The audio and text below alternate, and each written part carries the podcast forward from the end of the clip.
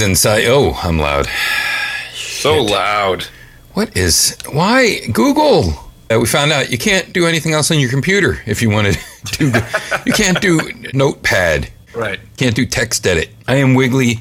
I am one part of the team that will talk to you today about We Talking Games, and on the uh, Sky uh, Google phone, Googleplex, Yeah. is uh, Kyle Von Cubics. That's me. Yeah, he's he's okay. I turned him up a little bit.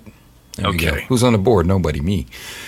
And today it is time for Should Be Arcade Weekly. Should Be Arcade Weekly. The Should Be Arcade Weekly show that we do whenever we feel like, because now it's summer programming on We Talk Games. Right. So I think there's actually an arcade game we're going to be doing in the not so distant future.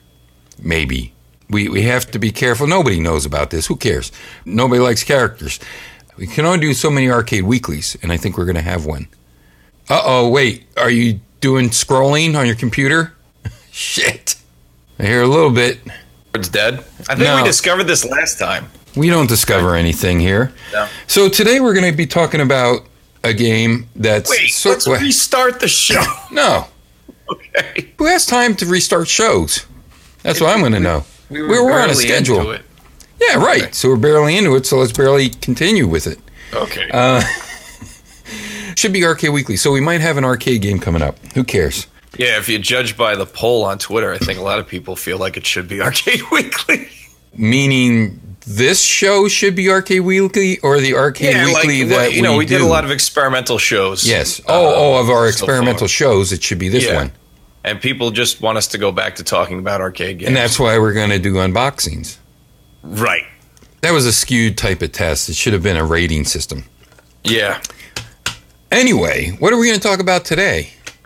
we're going to talk about Moon Dust. Moon Dust? That should be an arcade game. Right. Is that like gonna- Pop Rocks? This is the new experiment uh, that we're going to do for this episode, which is we're going to prove that the moon landing was fake. Oh, And okay. somehow that connects to a C64 game that came out in 1983. Because the astronaut's head goes around his body sometimes. Was that a thing? I, I've never heard that conspiracy. No, no, it happens in this game. Oh yes, Okay, so we're doing a C64 game. This is this is good. This is cool. And this is you a know, first. I think It's a first for us C- at least. yeah, because some people that we had try to review one of our summer of stink shows uh, decided to instead of doing the arcade game, they would do the C64 game, which was absolutely nothing to do with the game. Yes, I do remember that. That's fun. I didn't know whether to just let it go or not or not run it. I thought uh, I don't care. Talk about two different games. Hey, there we go. Hey, let's talk about books real quick. Okay, this is do good. you do you read? No one reads anymore. They just point at a picture and grunt. Gotcha. Well, I've been reading lately, Hmm. and I discovered this game by reading Tristan Donovan's Replay, which I would recommend. In fact, I, I, I've read some really good gaming books lately. The Ultimate History of Video Games, um, which, you know, I think that's pretty much a standard. A lot of people know that book. And it does a very good job talking about the early days of the arcade and, and video game. And, Listen for replay to be the ending song of today's episode. Oh, great. Yeah. Once the ultimate history of video games got into the 90s, I felt like it was kind of just like shotgunning things where it was like Doom, Pokemon, PlayStation. And I was like, what, what happened? Like two thirds of this book, we were in the 70s and now we're in the 90s and things are just getting shotgun through. The As afterword should. kind of explained that where the author was like, you know, I wanted to stop this book in 1990 Yeah. uh, but so many developments came out that I just kept going. And I kind of wish he just stopped in 1990. It was a very enjoyable and thorough book uh, to that point. But regardless, I was uh, left with an appetite for more uh, video game history reading, and I found that Replay is a good companion book to the ultimate history of video games because Replay kind of first and foremost has a European lens about it. Uh-huh. Um, and secondly, it talks about some of the gaps that the, the ultimate history kind of just leaped over. Replay was very good about talking about specific watermarks in the industry with different types of genres and games, and that's how I discovered Moondust for the C64 because it's considered one of the first music games. It's also considered one of the first art games. Hmm, I can see So I was like, I've, I've never heard of this game. I want to check it out. And when it was described in the book, it sounded very interesting. And uh, I wasn't disappointed. I will say, admittingly, that the game is very obtuse. Oh, uh, really? Especially, especially if you go in blind. Yeah, you need the instruction manual. Definitely need an instruction manual. Um, there's not a lot of information on the web. I found some good tutorial videos on how to play. Well, I shouldn't say good. They were just enough to get me through the yeah. game and uh, get to a point where I was actually just enjoying the experience. And I think that's what's interesting about Moondust is it's very much about the experience of playing Moondust and not so much about, at least for me, about getting the score. Yeah, you have to wonder what Moondust inspired. So let's set the basic premise. What year did this come out again? Uh, 1983. 83, yeah, that was a good year to graduate from high school. Or be birthed. Or be birthed, yeah. Maybe you were my child. I don't know. No one can could, tell. Could be. No one knows. It, I, it's honest to God a mystery. But then again, I don't have a lot of alcoholics in my family, so maybe not. you fucking asshole. it, basically, you look at it and it's called moon dust. So you think, okay, moon, and then you see a bunch of spaceships. Uh, well, no, actually, we should preface by saying if you are going to emulate this game, and I would implore you to do so because that's why we're talking about the game. There's nothing wrong with your ROM. it just looks that way. Okay. Uh, right? Like all the particles and floatiness yeah, and, yeah. and, you know, bleed. Wait, wait, wait, yeah, let's talk about what you see first. Okay. See moon dust, and you see a bunch of spaceships going around spelling moon dust uh, with its trail disappearing a bit. And then there's also this thing that looks like a human, and he's a spaceman. He's a, uh, well, or, or woman. you don't know because it's just a white blob with a head that floats all around his body sometimes. Yes, his name is Jose, though. Oh, it is Jose. Okay, mm-hmm. uh, that's what I thought. I always thought Jesus was the first person on the moon. to have a um, disembodied head float around him as well. Oh, that would be Jesus, not Jose. Oh well, close enough. I miss Joe. Joel. Uh, yes. So that's what you see. And you're like, okay, I do shooting. I'm shooting on the moon. And uh, in fact, you don't do any of that. You no, do. No, this you is do not a space shooter. Paint by numbers to hit a bullseye after you drop an egg. I've read that it's been compared to playing darts on acid. Well, that's a very simplistic way to look at this. I would agree. I think there's more to it than that, but I want to entice people to uh, seek this game out. Uh, going back to what I was originally talking about, the the main screen looks effed up. Yeah, it it looks messed up. the The fonts dropping out. It's very sparkly when you move the cursor to pick the different uh, play types, I guess you would call them. They're, they're not oh yeah, yeah, yeah, or yeah. difficulty. Yeah, it looks the like you got a ROM glitch. It looks like you got yeah, a glitch leads down. Yeah.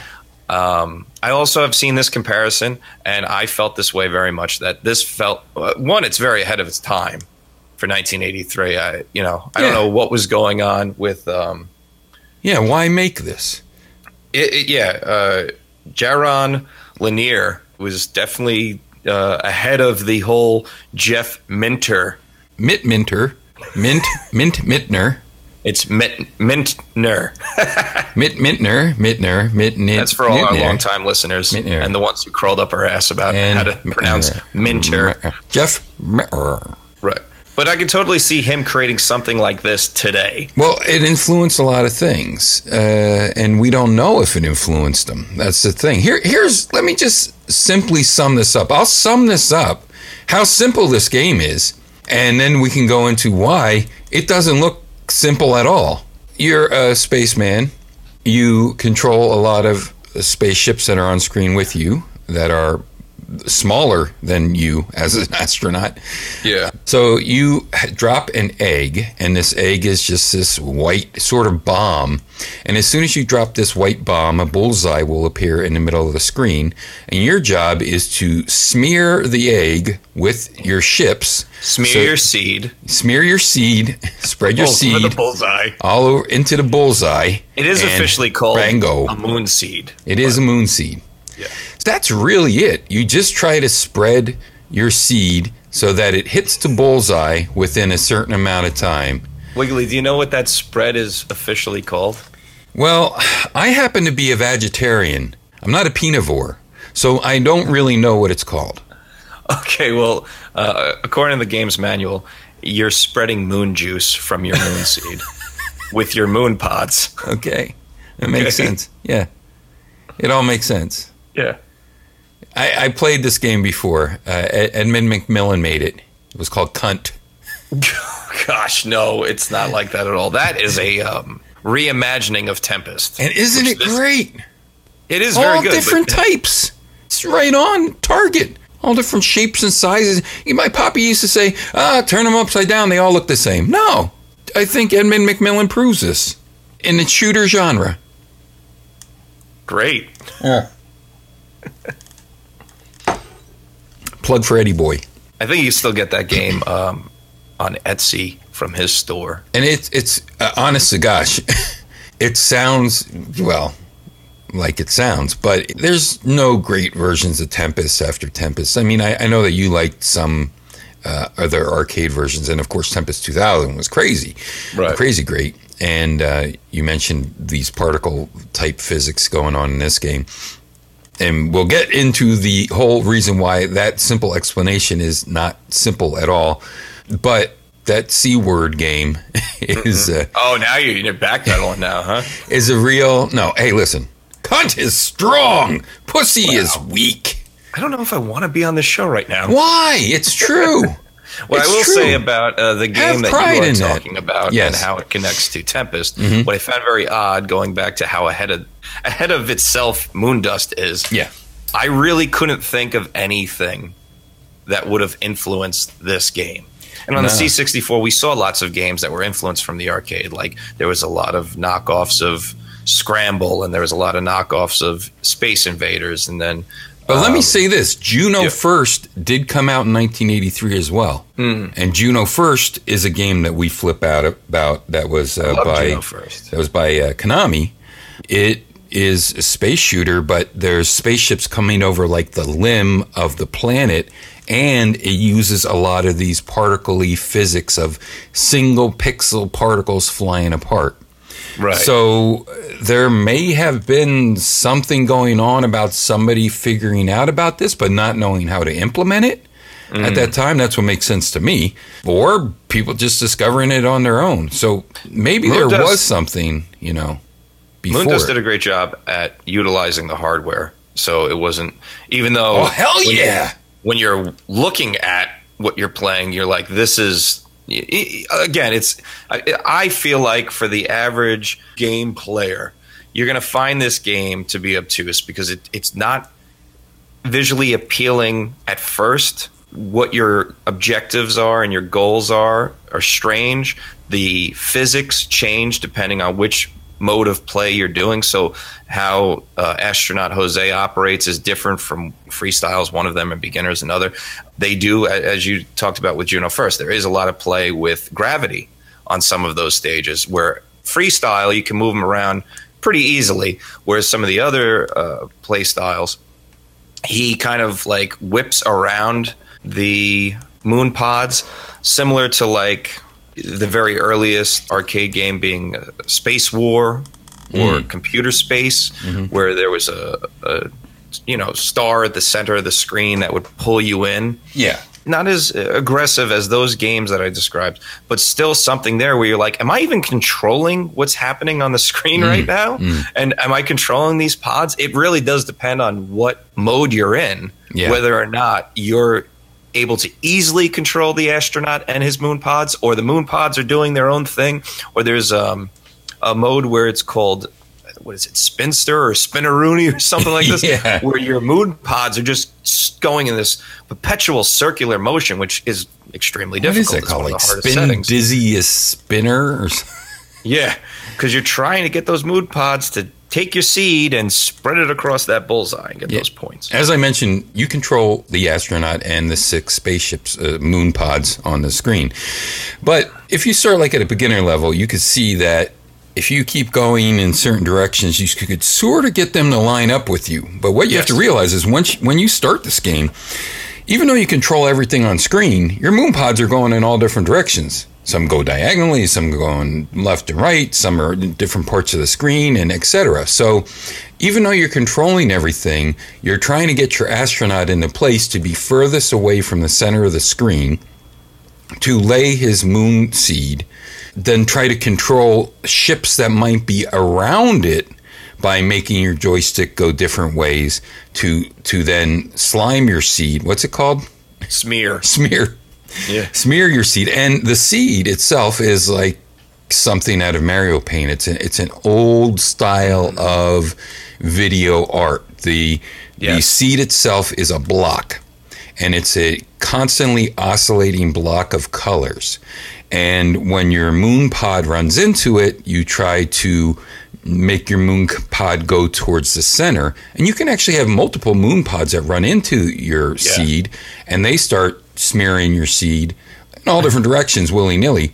And Right. this bullseye appears, but it's this single pixel Tempest 2000 looking bullseye that is sort of just undulating in and out of the middle of the screen. And, and the undulation comes in by not only the sight, but also by the sound. And we'll talk about the, the music. Uh, The Yes. ambience of it, and and that's why you get this whole. Fe- this is a this is something to experience. Uh, Right. It's a total encapsulated type of feeling. It, it is abstract, uh, Oh yeah. but it needs to exist with all this stuff to be as good as it is. There's nothing that you're going to see that is reminiscent of reality. Uh, like I said, sometimes if you spin your spaceman around in Jose around and, and very quickly, his head just sort of stays and goes around his butt and around his feet and then Yeah. goes back onto his head area again.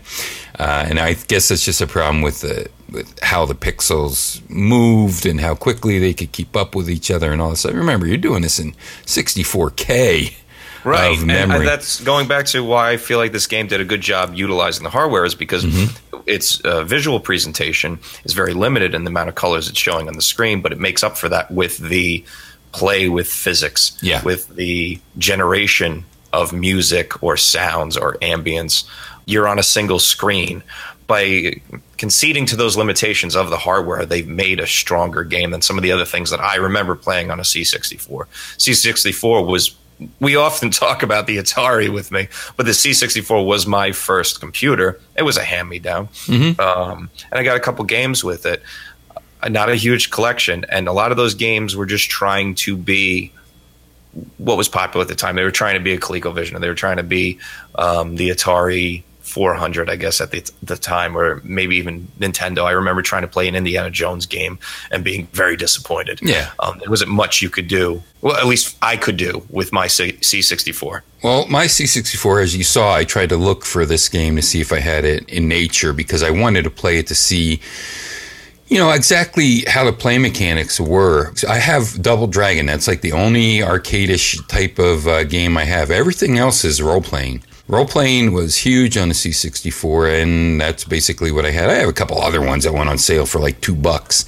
But, um, you know, it was really about role playing, and I wanted to take some pictures to put up on Instagram of the hand notes, how to go where, and then drawing out the dungeons. Yeah. And uh, if you pick this up secondhand, it's kind of funny because I have some secondhand games. It'll have two sets of notes for Ultima, and one will say "Mom" on it.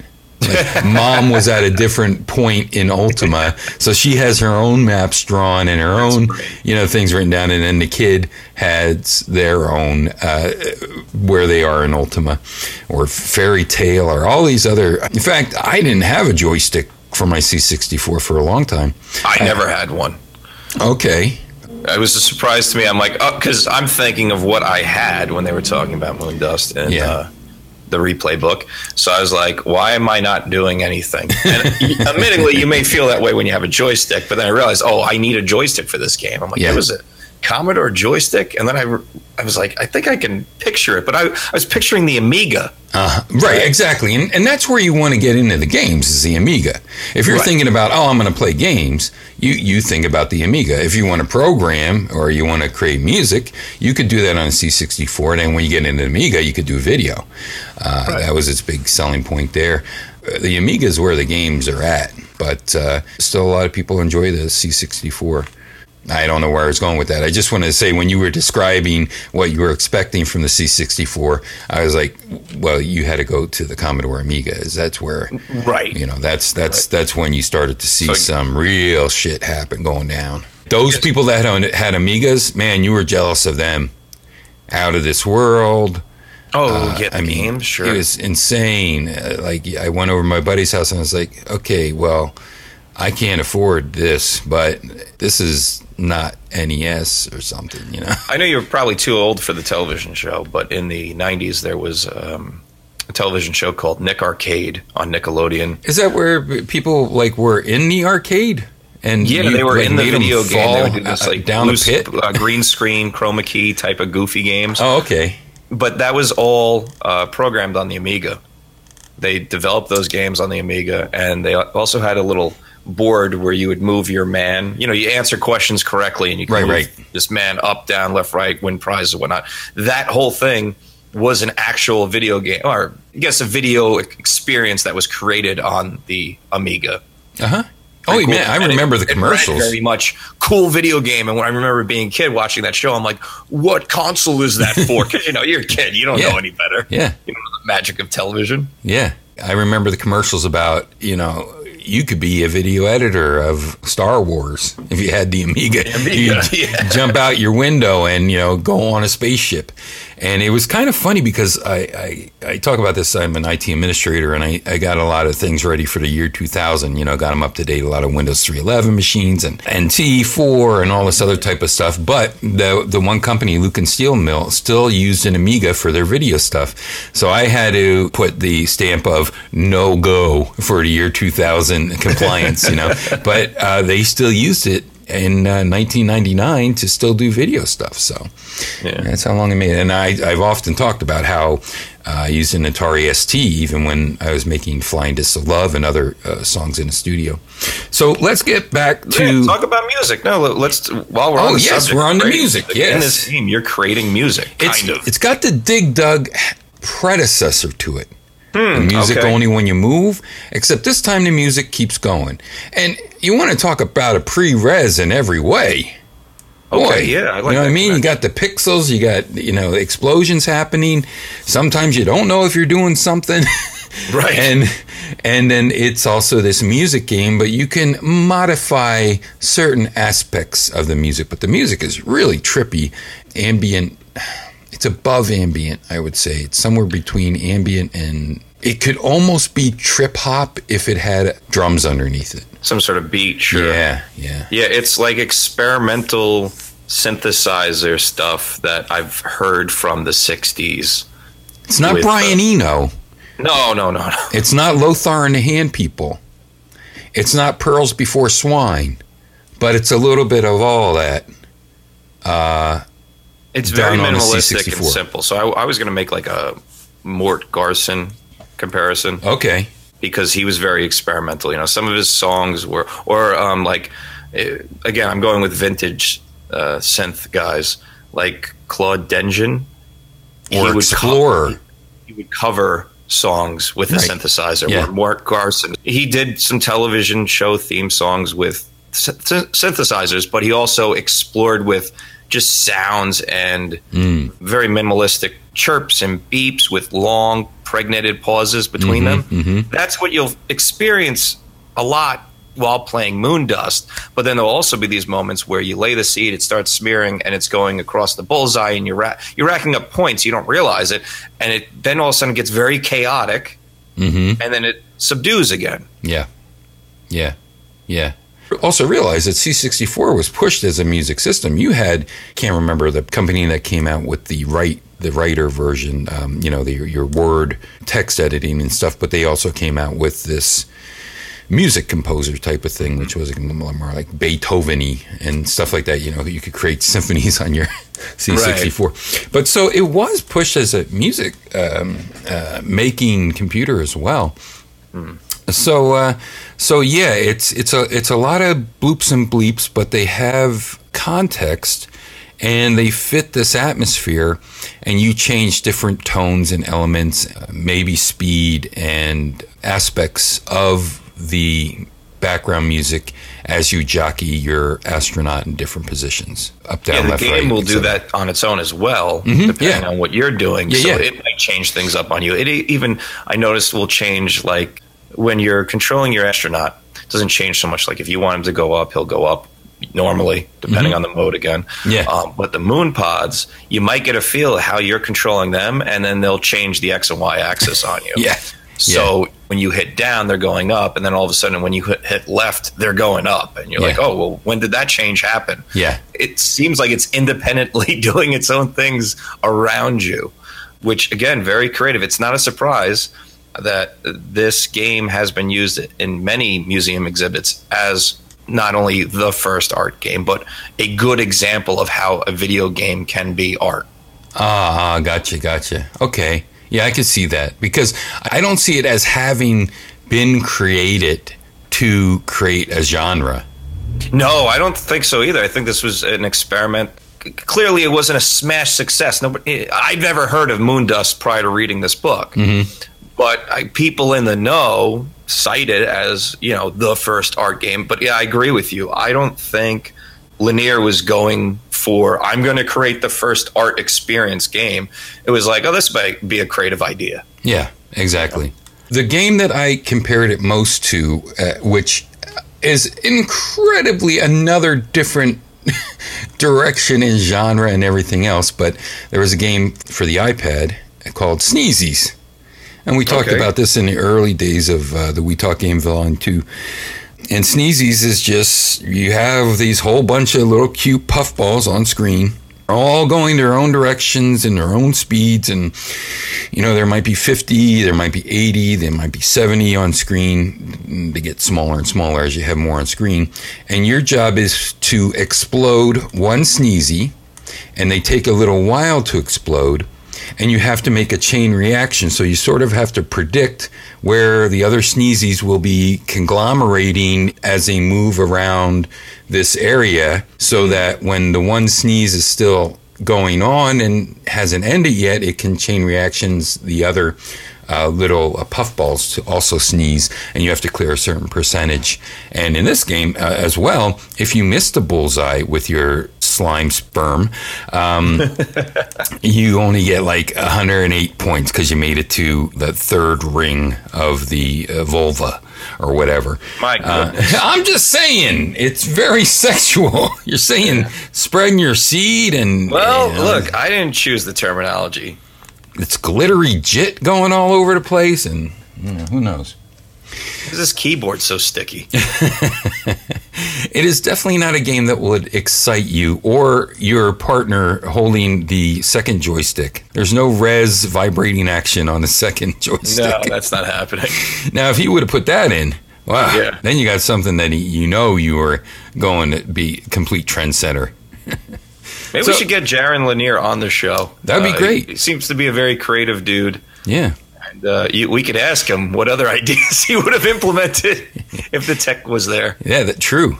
But see, that's also something I was thinking about, and um, it's the limitation of tech that made some of these games great. And even when we get into our newer arcade games, some things are just so ambitious that when you take them down a step, you remove some of the gameplay elements, you make a much more solid game. Mm-hmm. So it's not always about pushing the limits, which he did, but it's also the limits of those limits that Right. can make or break something that would be worth playing. Why is this worth playing? I don't really know if I'm controlling my other guys right. I got to figure it out because that's it. You're fighting against the game, but you know the game can work for you, but you just have to switch your mind up. So it might even be like, um, what was that? Brain games, mind games, mind misters. Oh, oh, uh, Brainworks? No. brain games, break balls, Nintendo brain training. We'll go with that. Sort of like that, seeing the color red and, and saying the color blue. That type of uh, switching your brain brain works around. oh, it's Brain Age Brain age, brain age. That's it. with Dr. Kawas, Cowman. Kawa, uh, Kawashima. oh, Kawashima. Okay. Yeah. I think you touched on something that I just would like to dig a little deeper into. Okay. The years that we've done this show. what made Moondust exciting for me was that, like I said at the top, I couldn't really find a making mechanics. How many times have we reviewed a side scrolling beat 'em up? Mm-hmm. How many times have we reviewed a space shooter? How many times have we reviewed maze chase games? This isn't me being disparaging to the games that we've discussed in the yeah. past. It's just we've experienced these genres so many times. This was something, and now for something completely different, That yeah. is what this game was. Yeah. It was something completely different than what we've talked about or played in the past. And I think it's it's definitely worth the accolades that it has received so far, but also it deserves to be propagated and put out there more so other people experience this experience. Mm. I'm not going to say it's for everybody, and I'm not going to say it's going to change everybody's mind about art and video games or whatever. I'm just saying this is something for me. It was fun to experience something new, especially with, and not to sound like an old man, but like contemporary games, we have so few genres anymore. You have your role playing games, third person role playing games, your first person shooters, and you have your sports titles. There's not much else. You know, the creative aspect, even on the indie scene, is kind of like just all falling into these safe bets. You're seeing it in cinema, you're seeing it in video game industry. They're spending a lot of money. They're going for these safe bets. Whereas in the early days of computer games and video games, because there wasn't this pre-standard of what was safe, you could get something like a Moondust. I know that you're speaking blanket wise, like uh, Binding of Isaac is definitely uh, right. But you know, there are exceptions, but yes. you're right. For the most part, it's all all plain and safe, and uh, and all falling into very established genres. Here, let's put it this way. Yeah. And again, on the indie scene, it's different. I, yeah. I do yeah, see some of this on the indie scene, but it mm-hmm. is different. But like on the PlayStation One, and it, maybe this has something to do with digital downloads and things why you didn't see this but like when they were releasing a mr mosquito mm-hmm. that's a game you would never see a commercial release a physical release of today yeah yeah oh yeah yeah yeah yeah be, yeah you know? yeah that's true although i did get binding of isaac at the store I oh, don't keep. You? I don't. I don't. I don't mean to keep going back to that. Yeah, but it was like the ultimate edition. You know, it had like three different games. And this was and, on the Switch, or yeah, for the Switch. Okay. Right. By the way, a Switch. How many months have I had that now? Several now. I think. Yeah, I I've never played it on the television. I will say this about the Switch. Yeah. Um, and I've always said this about Nintendo: is Nintendo is the company, for better or worse, that wants to keep its roots in being a video game company. True. They don't want to be a media box where you watch Netflix and you watch Hulu on it and then you turn it off. But you watch YouTube videos. But I just, and I don't know why it took me so long. I just watched The Master, and Nintendo got credit for their cards because this takes place back when Ip Man was first going to be teaching, you know, Bruce Lee and, and bef- the whole story of Ip Man before before things happened. So Nintendo was actually in the credits for their cards. Huh. And they still make cards, I guess, right? I thought you were talking about the film The Master with Joaquin Phillips. Oh, yes, yes. Joaquin oh, I'm Phoenix sorry. and meant, Philip Seymour Hoffman. I meant Grandmaster. I meant Grandmaster. Gotcha. Sorry. Not, totally different movie. But incredibly different. there's a part of that movie where similar discussion to this show. Uh, the Rorschach test. Okay, gotcha, gotcha. Look that up on YouTube. Yes, no. I'll still stand by this drawing in parallel sideways to Juno First, mm-hmm. the expression of it, an expansion and evolution of Snake. Okay. Because you're basically making the snake happen as you're smearing his seed. Right. You don't so, have to worry about eating your own tail or anything like that. no, it's it's nothing like that. It is like a splatter of seed. you spill your seed. Right. You, I could go in all different directions. with this. Yep. Glazed donut, you know, the whole thing. It um, very much looks like a Pollock painting at points. It does. Yeah, yeah. Oh, you know, you know that, that's that's another I guess that's why it is it is an art because it's more abstract happening. I don't think we could do it. No, I think we did do it justice. It's pixelated. It is an inspiration, whether directly or not at all, of a Jet Mitt Mittner, Minturn. Jet Minter. De- uh, definitely as that happened. Yes, definitely as that Jet Mittner. Mitt Jittner. Definitely as his pixel. I can't even remember the name of his pixel vision. Anyway, his pixel blowups and the explosions in Juno First the explosions in Defender, the explosion in Stargate.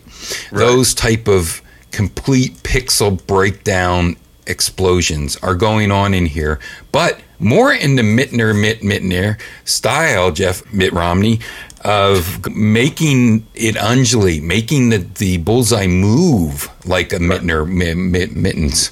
I enjoy Jeff Minter's games a lot. Me so too. I, I, I don't want people to think that my next statement is disparaging him, but the difference between Moondust and those games that are available on the iPad and iPhone, which I would implore everybody to play because they're fun, is that this is not intentionally trying to be something else.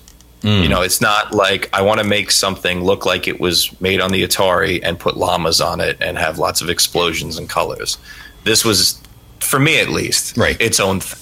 But that pixel breakup and the mm-hmm. integration with music, I don't know if he ever played this game, but it's definitely there. It's definitely. I think there. he would enjoy it if he hasn't. Yeah.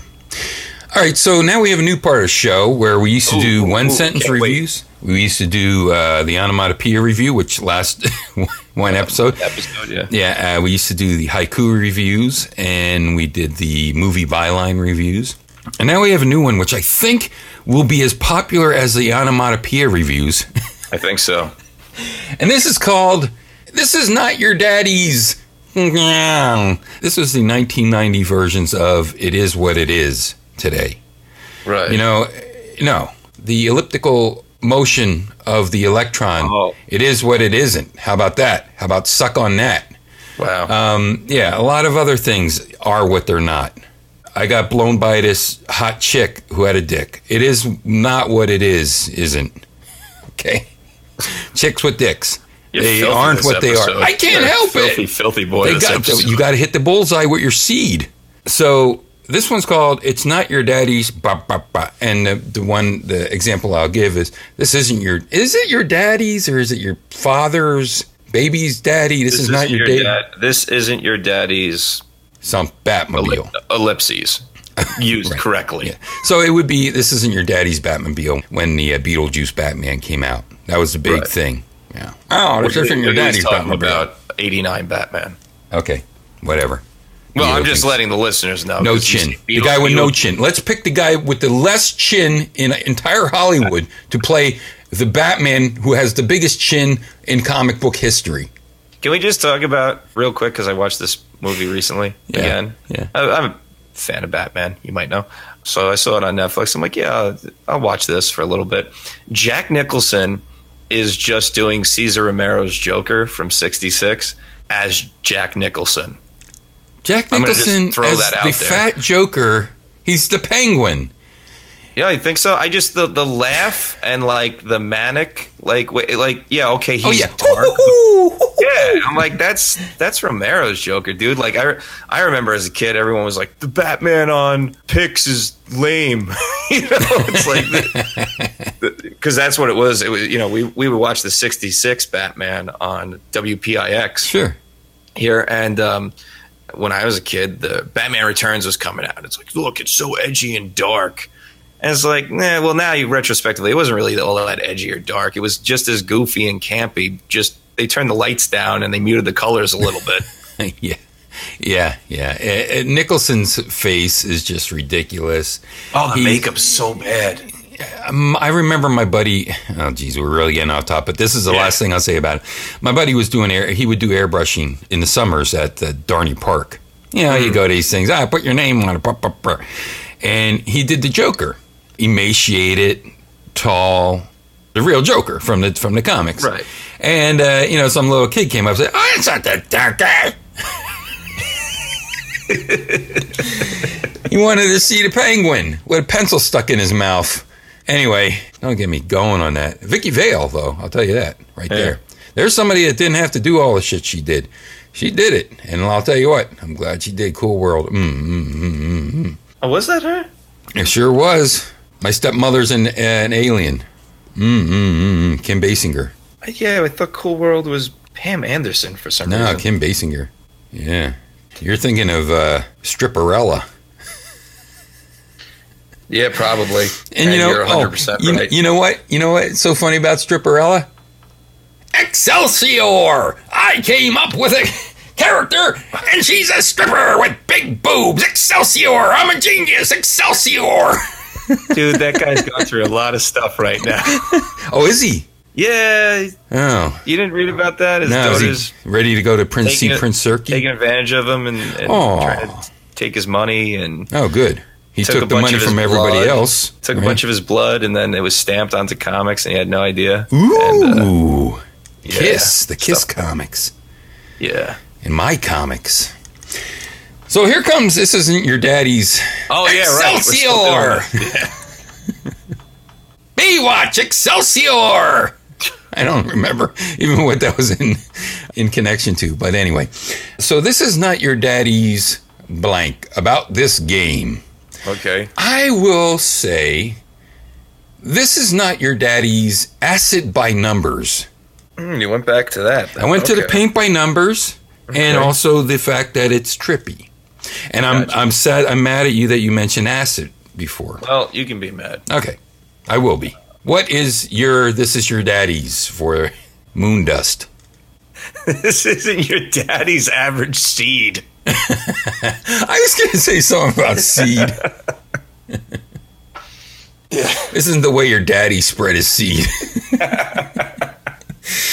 Well, this has been a gross episode. I think it's been great. Taught about anatomy, not really. Hey, can we talk about uh, August need to. 11th and 12th? We need to do that. Yeah, Long Island Retro Gaming Expo. It's expo.liretro.com. Go there, check it out. Make your plans now to be there. We were there last year. We had a great time. We're coming back. Our panel is Saturday at 11:30. Ooh, what's it going to be on? Well, that's going to be a surprise. Okay, even to Um, me. although we, we might announce it later, but there's a couple ideas floating out there. Be a part of that, not just for obviously the panel, but there's so many cool things happening there. There's vintage consoles on display for you to play. They have a whole arcade section, awesome vendors. I'll be there as a vendor selling my wares. A lot of other speakers, a lot of other opportunities to win prizes through tournaments. So that's August 11th and 12th, Garden City, New York, for the Long Island Retro Gaming Expo. Also, from 7 to I believe 10:30, there's going to be a retro and chill event on Saturday the 11th. I believe it's open to everybody who's attending, but also a lot of the panelists will be there, and some of the We Talk Games crew will be there. So there'll be games and, and all sorts of things that you can participate in. It's going to be a, a lot of fun. We had a lot of fun last year, and this event keeps expanding each year. So get in the early, uh, you know, ground floor of this, so you can say, "I remember when." Because I'm telling you, each year they just keep growing and growing. They keep Yeah. getting better and better guests. We'll be shut out of this soon. Yeah, exactly. It's going to become so popular that we will not be invited back. Right. Hey, everybody. I hope that you enjoyed. Should be Arcade Weekly. I think that's what we call it, right? Hope that you like us. Bye bye.